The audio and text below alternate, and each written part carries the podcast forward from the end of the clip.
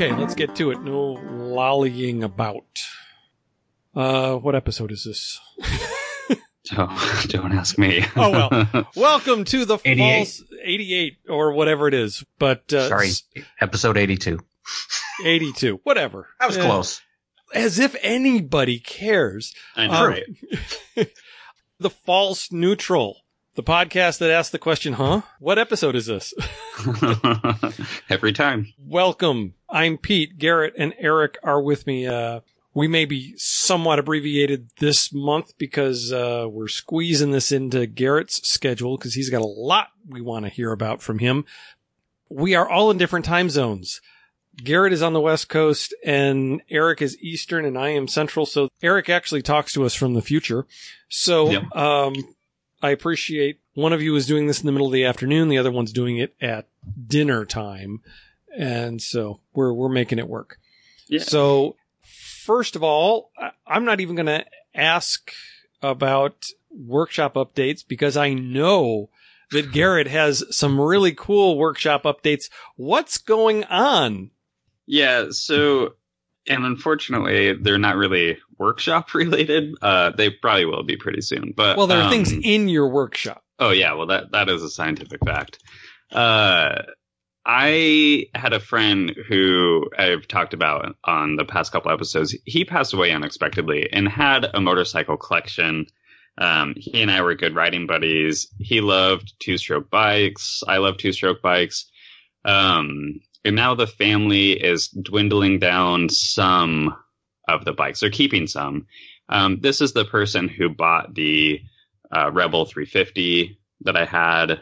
Um, and we've exchanged some bikes back and forth over the years. But um, at any rate, I posted some pictures uh, to Pete and Eric earlier of just a few of the bikes that are going to be um, sold. And then one of them I'm going to buy. So there's, uh, and I talked about it on the last episode, a 84 Kenny Roberts RZ 350. And it does probably need a top end refreshing on it. Um, and then there's a variety of other bikes. Some are kind of basket cases. I don't know if you guys saw the picture of the RZ 350 with the green gas tank on it, Yep. but it's, I mean, it looks like a stunt bike gone terribly wrong. Um, the, the gas tank, uh, is very, very dented. Um, it has, I think it's FZ 400 or FZR 400, um, suspension on it. So, as I understand correctly, they used the same swing arm on the RZs as they did the FZ 400s, which were made a lot later. But at any rate, um, it's just a complete basket case, but it does run and ride for what that's worth. Um, It so looks I'm gonna from the pictures like it's beat up bodywork, but it's very savable. I mean, that it, yeah, yeah. the bones are all Um, there. Yeah, it's got a really nice, actually, really nice Penske shock on the rear. Um, it's you know the suspension that's on it. It's probably a lot better than what an RZ would have had. You know the the stanchions are a lot thicker, um, a lot better front fork on it, a lot larger brakes. Wider um, rims.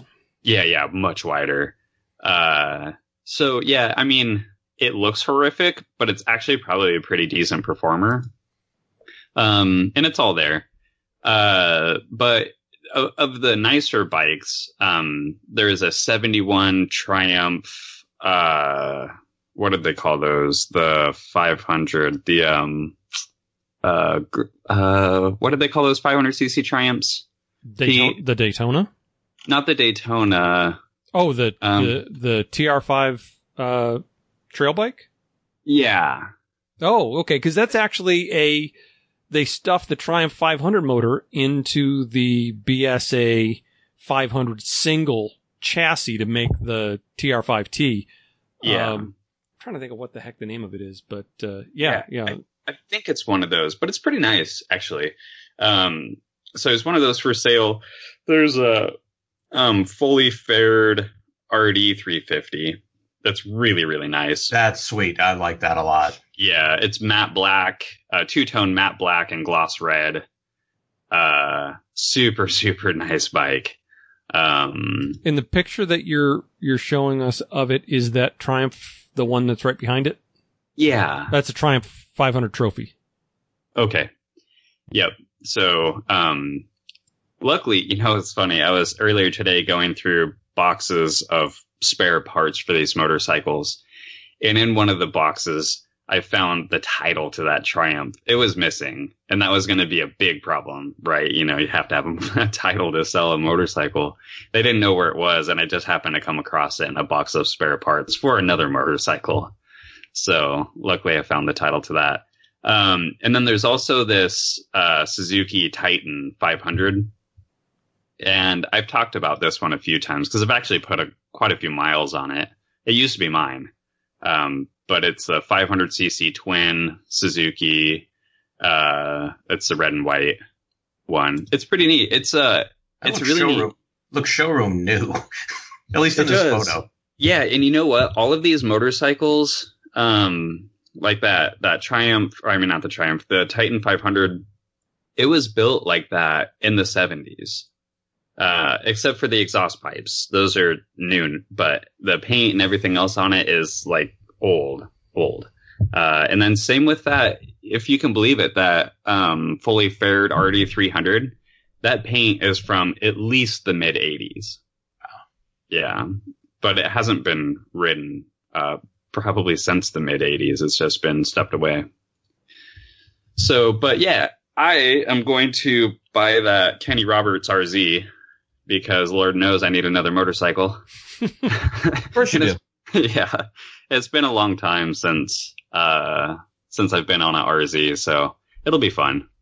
Um, and then I don't know if I put the picture in here. I'll I'll find it. Um, I found a new in the box. Uh, you remember the anodized gold DG heads for the RD 350s back in the day? Oh yeah, the Um, radial it- heads. Yeah. Yeah, and, and they make a reproduction of it now. It's not made by DG, but they're still really expensive. I went onto HVC Cycle today. They want seven hundred and fifty-eight dollars for a gold head for a RD, but he has new in the box gold heads for RD three fifty. That's just pretty cool. Um, Which and and they I, were I've been told by some people that they're not the greatest heads performance wise. That No, I mean, I was looking at it and the combustion chamber is mammoth on it. So the compression ratio is probably pretty low on a bone stock RD. So for that reason, they, they could probably be optimized by actually uh, doing an install CC and measuring uh, the combustion area and kind of optimizing it for whatever fuel you have available to you. But um, there's I don't know if you guys saw it in the pictures too. There's a yellow RD. It's it's actually RD 350, but it has the alloy RD 400 wheels on it. okay, I was I was curious about what that was because yeah, you can tell it's the 350 side covers on it. Yep, yep. It's a 350, so it's got 400 wheels. Um, that bike is was intended to be sold, but it, the title is missing for it. And um, if the title doesn't come up, it's probably going to get parted out. And if it does get parted out, I'm probably going to buy the engine because that um, that bike that I have that I haven't worked on in forever, that's the chassis, you know, with the spoked wheels on it Mhm. that I was gonna put a water cooled twin in it.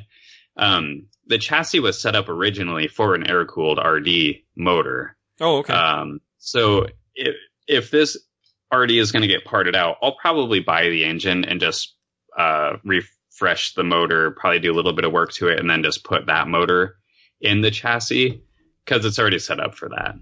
So that would simplify my life tremendously to just put an air cooled motor in it like I had originally. Less plumbing to deal with. Yeah, I, I've kind of dreaded um, putting a radiator on that motorcycle because it's really open. You know, it's just got like a, ki- a small gas tank, and um, I think it would look a lot better air cooled versus having a radiator and whatnot. But yeah, we'll see. This is, this is the one where I need to call up and get a truck press vehicle and say, "Hey, do you mind if I put four thousand miles on this?" Yeah, yeah. It's- so it's not necessarily just the vehicle; it's the time it takes to drive across the country. Yeah, Yeah, yeah, but I work. I'm I'm an independent contractor for every job that I have, so as long as I have an internet connection, I'm probably okay. oh, I was thinking more in terms of family and spousal approval. yeah. Without the dog, without the dog, but, but, you know, my wife could probably get tired of me real fast. So, you know.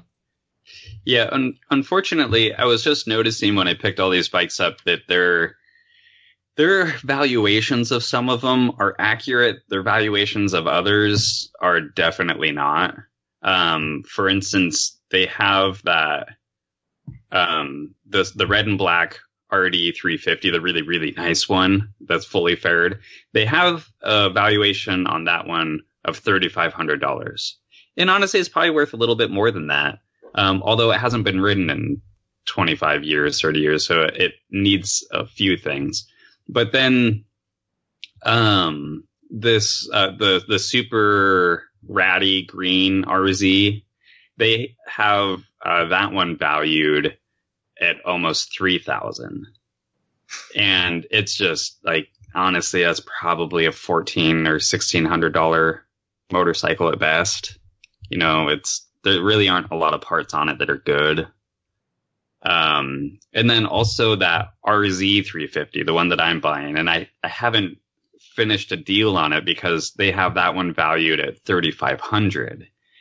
And it would probably be worth that much if the engine were good, but it needs engine work. Uh, it has no compression. It's got 28,000 miles on it, and I don't know if it's been I imagine it's had bores on it before because 28,000 miles is a lot for a two stroke.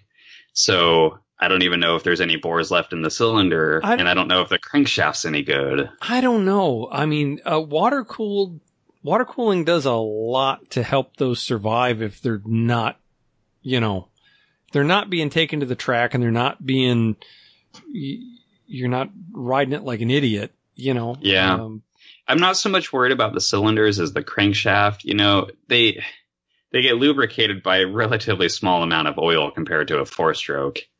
And also they turn twice as many RPMs as a four stroke. So and, and I would think just, just due to age, I would be worried about the crank seals.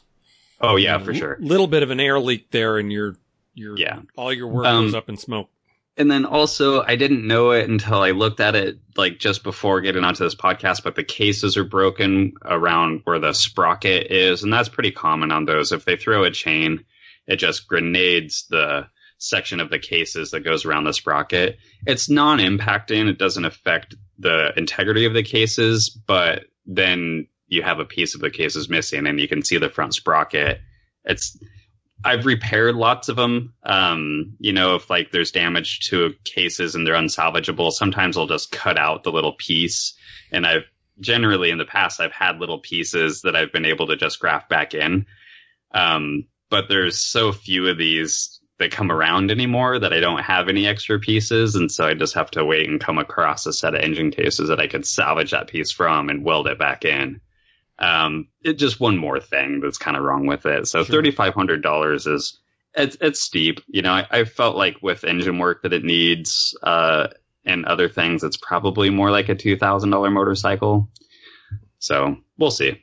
The, I think uh, I'll wind up with it one way or another, but I just don't want to pay way more than it's worth.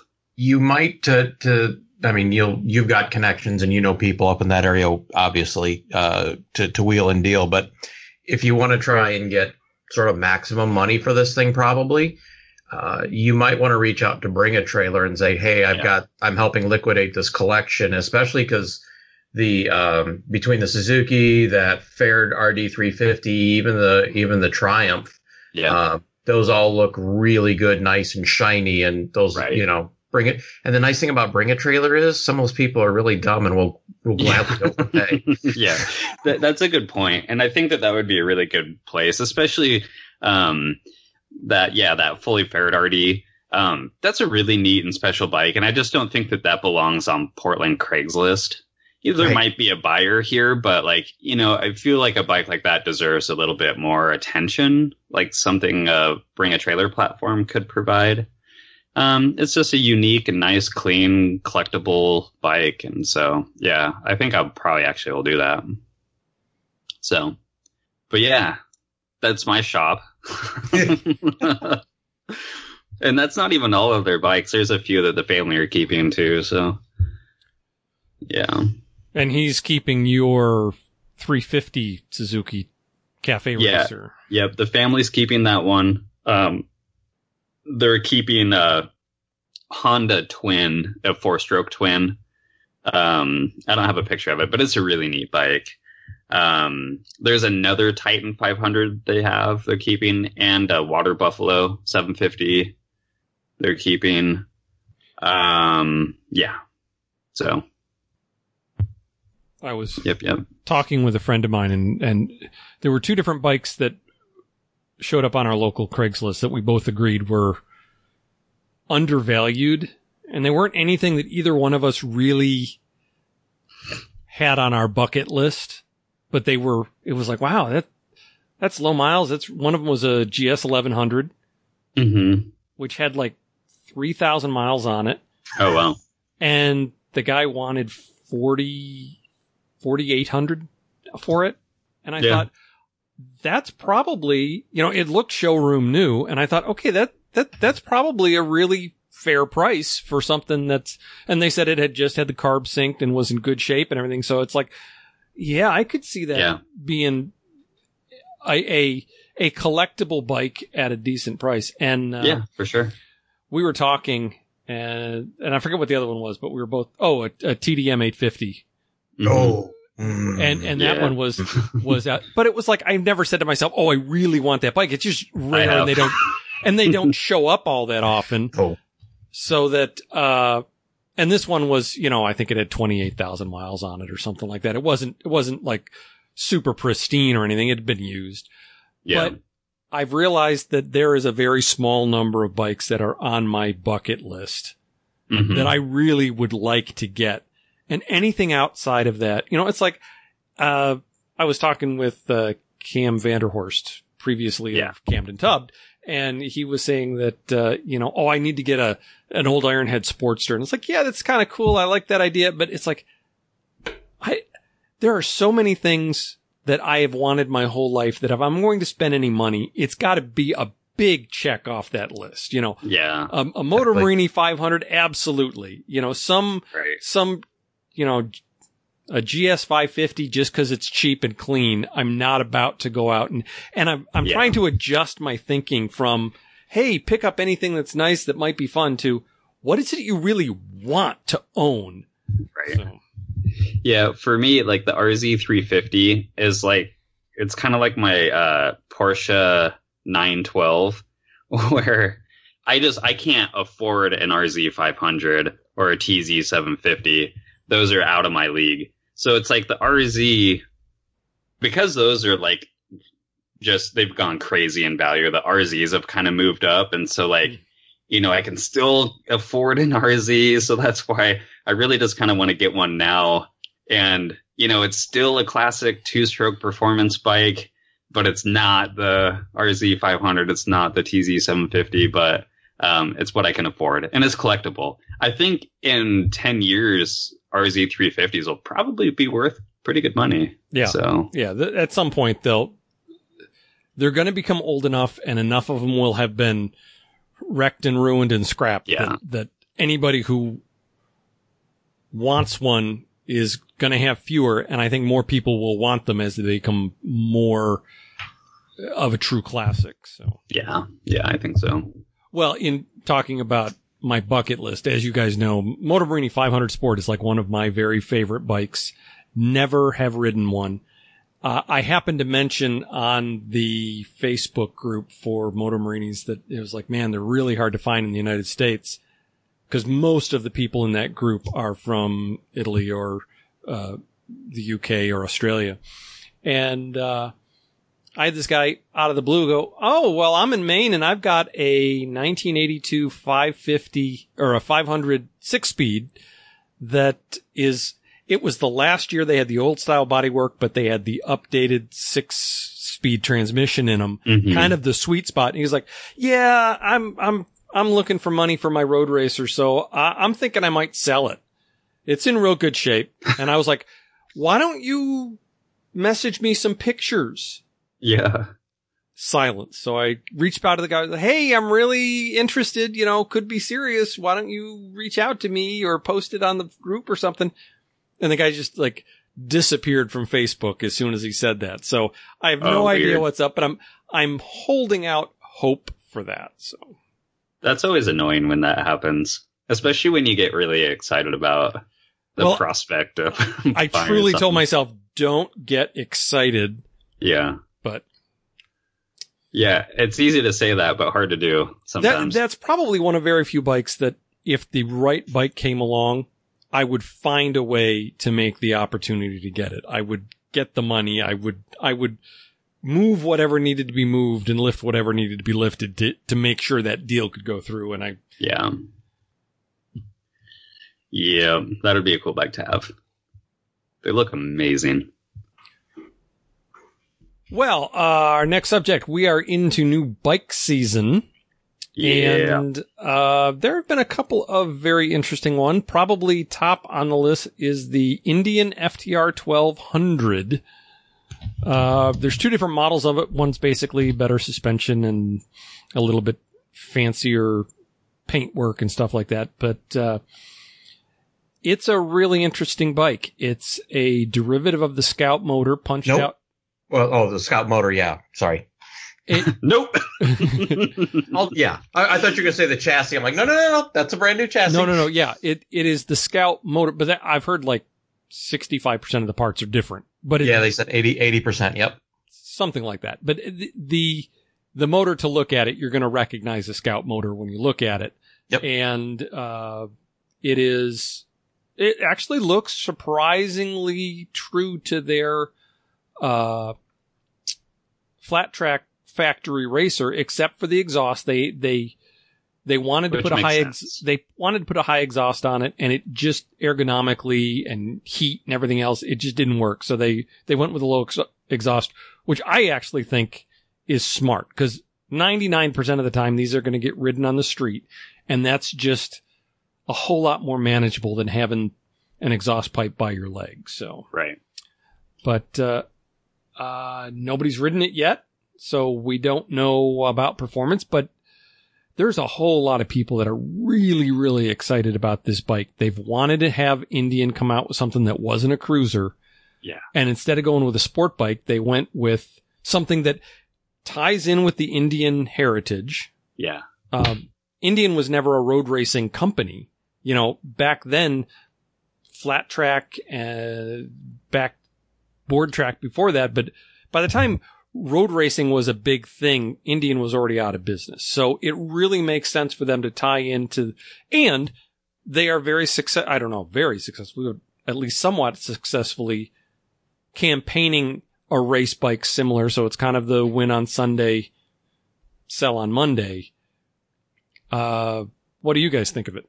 Yeah, well, when they first came out with the um, the flat track racer, you know, it was just kind of a prototype thing. And when they, I, I saw the first images, and I was like, "Holy smokes! If they build something anything remotely like that, I will have to have one." And and this bike is really similar, and so I'm really excited about it. Um, Do you see, just do you see this as something that you would actually spend your own money for? well, like I said on the last episode, the Harley, um, the you know the 2020, the Street Fighter uh, prototype that they've had, like that gets me really excited. And like for me to say that, I feel like that should mean something because like I loathe Harleys.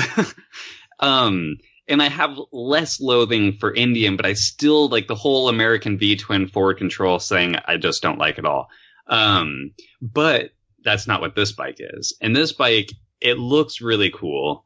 Um, but it's also performance wise seems to be really impressive. Like they're quoting 120 horsepower from this. And I don't know what kind of torque it makes, but it's a 1200 cc V twin. It's got to be tremendous.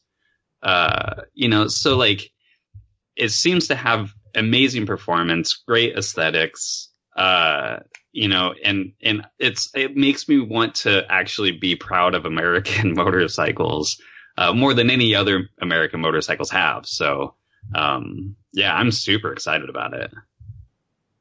Uh, There's three things about it. I generally have a positive reaction to it, but there's three things for me. Um, so the pipes, uh, yeah, but th- that's between emissions, noise, and and like I say, not not being a thigh burner, it's fine, and people will change that out. There'll be there'll be 20 companies with aftermarket pipes Yeah. the day it hits the market, right? So that's that's a minor thing for me.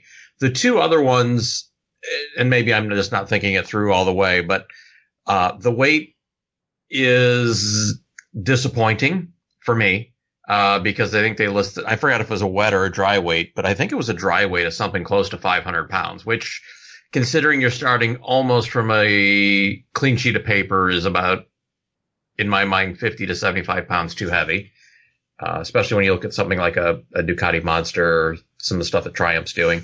Uh, and then the last one would be pricing is probably fine, but seems a, maybe just a wee bit high. What's the Uh, what's the it- have they announced an Thir- MSRP on that? 13. 13 and 13 and 15 or 14 and 16. I think 14 and 13 999 and 15 999. Uh, right. I'm on Indian's website Okay. and it's it's starting at twelve nine nine nine yeah, for the so twelve hundred. yeah, yeah. You know, 13.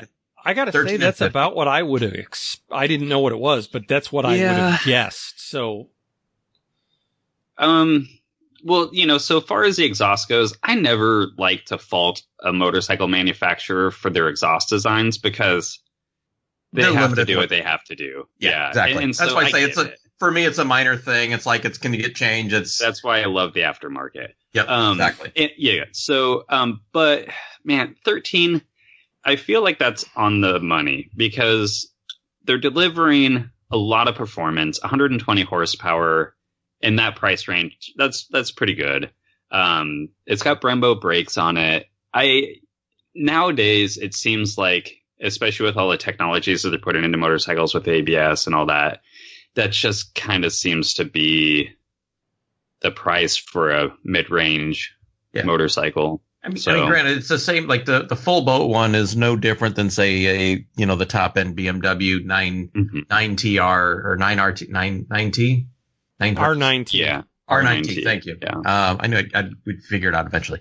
Um, so so yeah, and they're selling it as a premium bike, and you know if you were to build this yourself as a custom and whatever, yeah, yeah, I get it. I just you know, I'm, I'm Yeah. getting to that point in time in my life, like when I was kid, you know, I remember when Yeah. I could buy a CBR 900 or a CBR 600 RR for, or that was actually just a Hurricane at that point for $4,200 out the door. Um, but I, I'm curious it- to it's see probably, the. like I said, it's a, it's a fair price. They're trying to sell it as a premium motorcycle.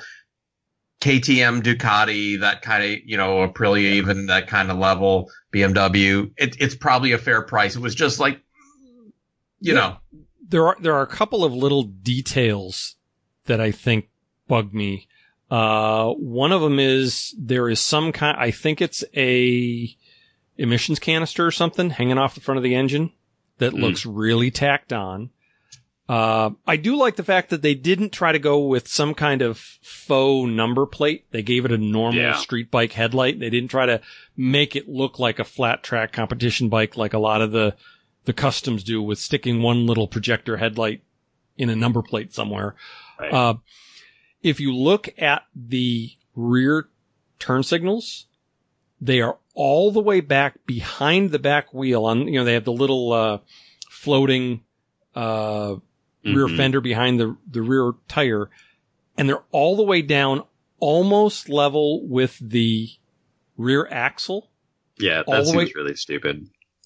the first crowded bike show or whatever you go to, somebody's going to come along and their shin is going to take those off as they're walking between bikes. That it just seems like a really, uh, they're just inviting those to be broken off. But uh, And that'll give them the motivation that they needed to remove that whole contraption Yes. and put turn signals up where they're supposed to be Well, and I- move the fender or the uh, license plate. I found out why so many of them are going in that direction, and that is because in the European Union, the ECE regulations say that the fender must extend behind Yeah. the back tire. So, which, yeah, I don't and- really know why. and, and that whole, uh, trend towards having shorter rear ends and shorter seats and and bobbing those doesn't fit with that. So this is the way that they can get a fender back behind there. Yeah. And uh, they'll either have do what uh, some of the other ones do and have an accessory that meets DOT regs that they Yep. or the aftermarket will just come out with something that you can, you know, fender eliminator kit. Yeah. Again, that'll be the first day that it's available. Someone will have it. Yeah. You know, and as far as the weight, it does seem a little bit high, but a Tuono is like 465 or 470, right in Yeah, there. but that's also a 10 year old bike now, too. It is true. And it does have two more cylinders. Yeah. But um yeah, I mean it is it is kind of heavy. They're claiming 85 foot pounds of torque, by the way. And I'm guessing that's at like basically off idle. it's probably yeah. I, I mean, in watching, although they did say they tuned this actually for more RPM rather than less, I which I think that. is cool. And yeah. if you watch the uh, promo videos, it's like third gear. They just barely whack the throttle, and that front end is just up in the air instantly. So, yeah. I mean, it will be a hooligan machine. And uh, we both have, you know, all three of us have been on bikes that weigh a lot, but depending on how it's balanced and where the Mhm. center of gravity is, it may not feel that bad. So, Yeah. um, I- you know, proof is. yeah, I, I'm I'm I'm one who always preaches, especially uh, on the car side, especially quit looking at spreadsheets and numbers. Actually, go drive it, or in this case, Yeah. ride it, and figure out what it really is. Don't judge it on on on paper. And and I think that's really what we'll need to do on this thing is is see how it shakes out. But I mean, same with you. You know, the same thing. I'm like, I I don't know how I, w- I would afford it, but damn, I'd like to try. Yeah, no kidding. You know? I'd be yeah. Uh, when it comes out, I- I'll go and look at the fit and finish of it and see if they'll do any demo rides at my local Indian dealer. Um, I haven't really looked closely at Indian motorcycles in the last couple years, um, so I'm curious to see kind of how all this one's put together and you know see how what the quality looks like. I guess from the outside. Yeah. But yeah. All right, on to Pete's favorite, the katana. I, I, I have not my favorite. I'm, I don't know what to do with my reaction to this. I either really like it or I know you have a desktop on your computer of the katana right now. No, actually I don't. I'm not even sure that I that I feel strongly about it. Uh if if you don't know, it's basically the GSX S1000 with the long stroke version of that motor with different with with different generation. bodywork. Um Mhm. and it's it's it looks a lot like the original 1980 Hans Muth katana in the seat and the tank in the the And the little like front projections off like in front of the headlight. You know, it's got like little spider fangs. yeah, and and it, but I I don't know if that's enough to make me like it because it's basically uh their existing bike with a a little fairing in a different seat. I mean, they Yeah. just reskinned their existing kind of. ve- Everybody likes that motor, but it's definitely long in the tooth. yeah. And I think I'm disappointed that Suzuki hyped this so much. And when it came out, it's like, it's a different gas tank. You're like, Yeah. wow. Okay. Um, I I'm not like, really digging the square headlight on the front. oh, see, that's my one thing I really like. It's so, Yeah. I mean, I think that shows the difference in our ages because I really, Well, don't get me wrong. I can appreciate a square headlight, but on this bike, uh, it just doesn't really suit me that well. I think it's cool that it's got a, a split LED reflector headlight on it. Yeah, I, I, yeah. I like that. Overall, the looks, it it looks like an old katana that someone put an air hose to and just blew Yeah. it up, and it looks a little balloony. Mm-hmm. Only because nowadays that's how you have to build bikes. When you put a spar frame in the middle of it and Yeah. A big air box where the Big tank where the tank nor- normally is, and you centralize all the mass and and it, that's all they could do. I'm not sure if it works. You although, know, although I I kind of if I was out shopping for a thousand cc four cylinder super naked, which I'm not for any of those three categories, thousand cc, uh, super naked or a new bike. Um, I'm not sure if I would, I would, I'm not sure what you're cross shopping this with, except for maybe Yeah. the, the, Maybe a MT10, maybe. the MT10 though is, is so much more, I mean, it's a stronger motor in a, in a Yeah. smaller, more compact bike. It, it doesn't compete with the MT10 you know, any better probably than the, the, GSX CB, the CB1000R. You know that new thing that Honda built. or the new retro KZ or the Z900 RS. Yeah, Yeah, this is this is a pure nostalgia play right here, and you either I think Pete's got the got the right of it. You're either gonna like it or you're not, and it's either gonna appeal to you or you're gonna think it's the fuggliest thing you've ever seen in your life. And to be fair, the original Katana was fugly. A lot- Yeah, when it yeah. came out, a lot of people were like, "Oh, that's the most hideous thing ever." But it's it's been around long enough that it Yeah. it built up some cred over time.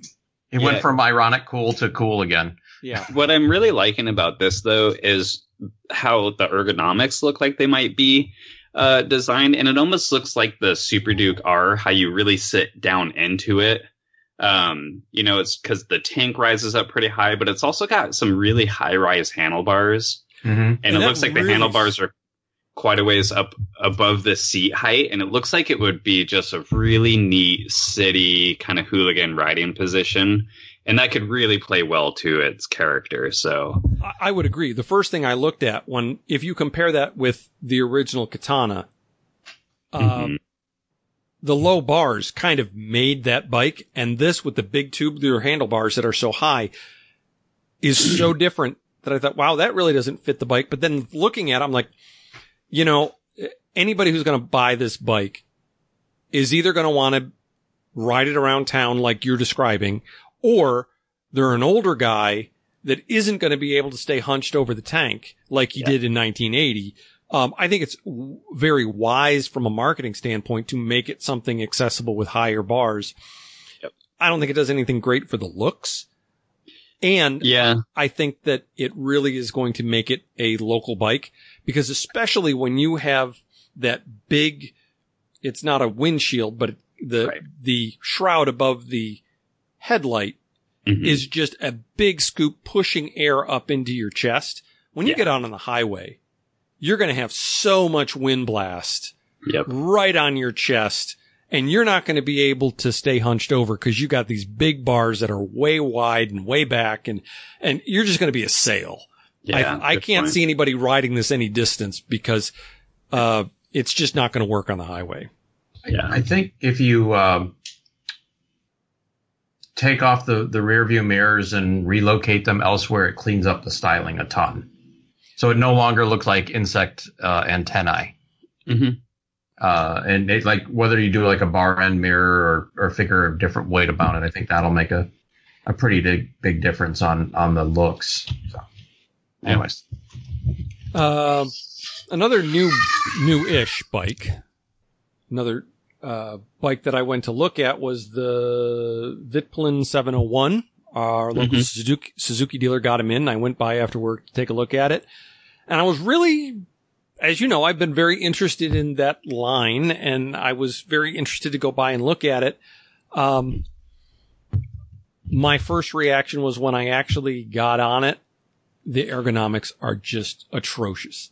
The bars really? are so low and so far forward that it wouldn't work in the city. It wouldn't work on the highway for any period of time. It, it, I guess it would work for really fast, high speed blasts for a short period of time or just to look cool around town. You know, if you're a young hipster and you want to look like you got a cafe racer, I guess that's what you want.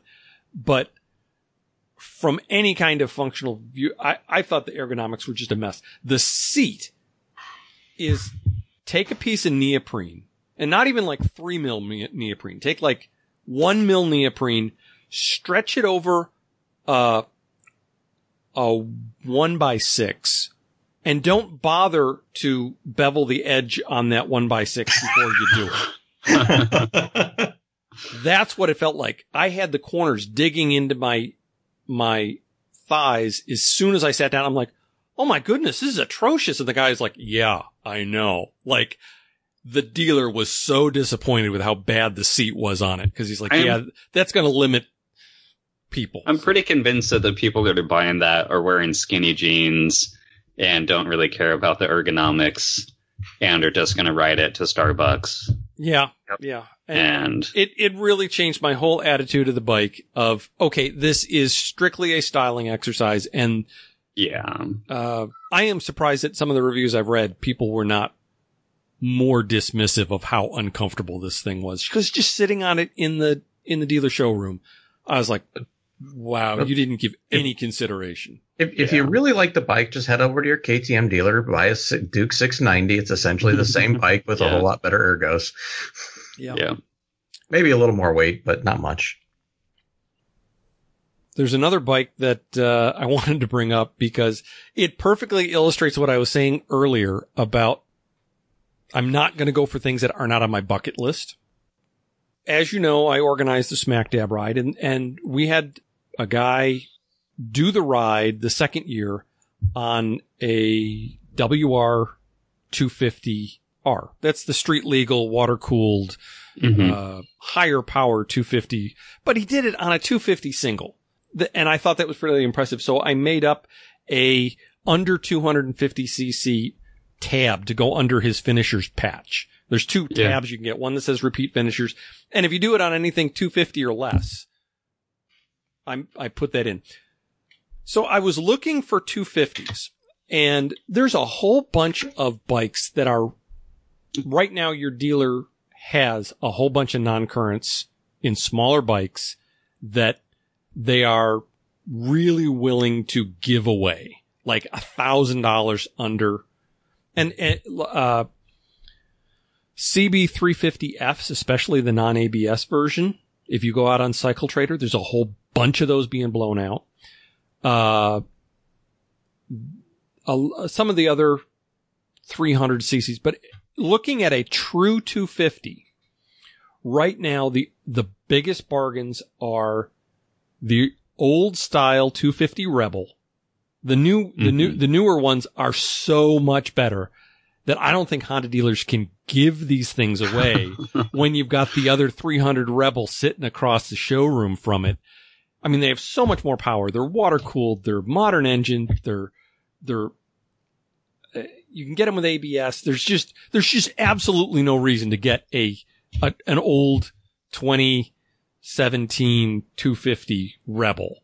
And Yeah. so there's, if you go through Cycle Trader, there's just listing after listing of them of people trying to blow them out.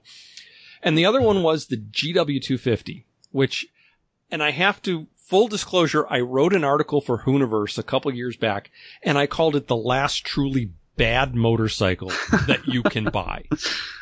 And it's not a bad bike because it's a bad bike. It's a bad bike because it's a 250. It's almost the same dimensions as like, um, uh, Moto Guzzi V7 as far Yeah. as the wheelbase and the seat height. The rider's triangle is almost identical to a Moto Guzzi 1000 SP that tells you how big this bike is. And it's got a 250 motor that was designed for the third world. So it was designed more in terms of make it run forever, give it really good gas mileage rather than peak power. So it, it, it's not even competitive with, uh, like the, the CB300F single puts out more power than this nice water cooled twin, but it does Mhm. get like 70 miles a gallon. Well, anyways, not to make this story too long, but I was thinking, okay, what 250 would I want if I was going to try and get that 250 patch for myself? What 250, not going to a 300, not going any higher. And I was like, okay, 675 miles in a day. It's got to have enough power that it could run at 70, 75 in there all day long. And It would have to hold up. It's got to probably be water cooled. I don't think uh, uh, some of the some of the 250 would would work if they're air cooled. They're just going to trash themselves. So, Mhm. and I was looking, I was like, wow, here's it's super smooth.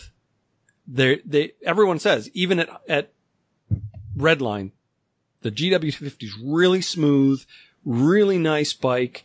Uh, it's got a huge seat on it, really comfortable. You can get a faired version that actually has a sport touring fairing that actually wouldn't protect your helmet, but it would take the wind blast off of you. And I mm-hmm. was like, oh my goodness, this is the perfect bike. It doesn't matter how it handles because you're just going to go straight line. And I was like, okay, how much could I get one of these for? And I'm looking, you know, 34, 35, 36. You could pick up one of these. And I'm thinking, man, well, unfortunately, there's not any within 400 miles of Kansas City, which is really good. Spending that kind of money for one trip is dumb. Going across the country to get the bike is beyond dumb and I'm not going to do that. But anyways, I thought about it. I was like, okay, no, I guess I'm just not going to get that patch. Yeah. But it was a fun mental exercise that actually made me attracted to a bike. You know, they say every bike is good if it's meeting its design purpose. Mhm. And if you want a true 250 long distance tourer, that's actually a really good bike for that. So, yeah. uh, Cool. okay. well, We probably should wrap up there. Uh, Garrett, I know you need to take off and, uh, Eric, anything else you want to add? I've kind of, uh, monopolized our last couple minutes here. No, I've been doing a lot of car stuff lately. Although at one of the car things, uh, I did run into a few motorcycle people. So um, there were one was a Canadian guy, and uh, another one was from up in Seattle. So uh, it was it was interesting at a car at a well at a Jeep event to uh, to talk about motorcycles a lot. So it was fun. Yeah. And you're announcing this weekend? Yep, last uh, last car announcing uh, race. In fact, it's delayed because last Friday was supposed to be it, but it rained, so uh, it got delayed to this Friday, and that'll be the last one of the year. Okay. Well, we'll be back again next month. In the meantime, uh, check out Hooniverse.com. You can get our podcasts if you obviously already get them if you're listening to this, but, uh, Shout Engine, iTunes, please rate us on iTunes. That helps. Uh, And sorry, Pete, just to jump in, I do have the the the Jeep trip is up on Hooniverse now, and the another trip I did for Hooniverse to Austin to uh, for a Subaru Rallycross f- finale that should be up hopefully by the time that uh, you hear this. So check And- that out on Hooniverse.com. And uh, I'm posting uh, a little something every day at uh, four o'clock Pacific time that shows up every day. So check out my posts and uh, the Hooniverse uh, whole revamp redesign is in the works. That'll be coming along soon. Uh, probably not before we're back next month. So uh, we will see you then. And in the meantime, uh, ride safe if you're riding. Uh, I will be later this month taking off for a three day spider trip down to the Ozarks with my wife on the three wheeler. So uh, I'll report on that next month. And uh, after traveling for my dad's 90th birthday, I'm going on a family trip. And then when I get back, uh, I'm going to tear into my motorcycles. I promise. Good. Okay, good. We'll see y'all next month. All right, so long. Bye bye.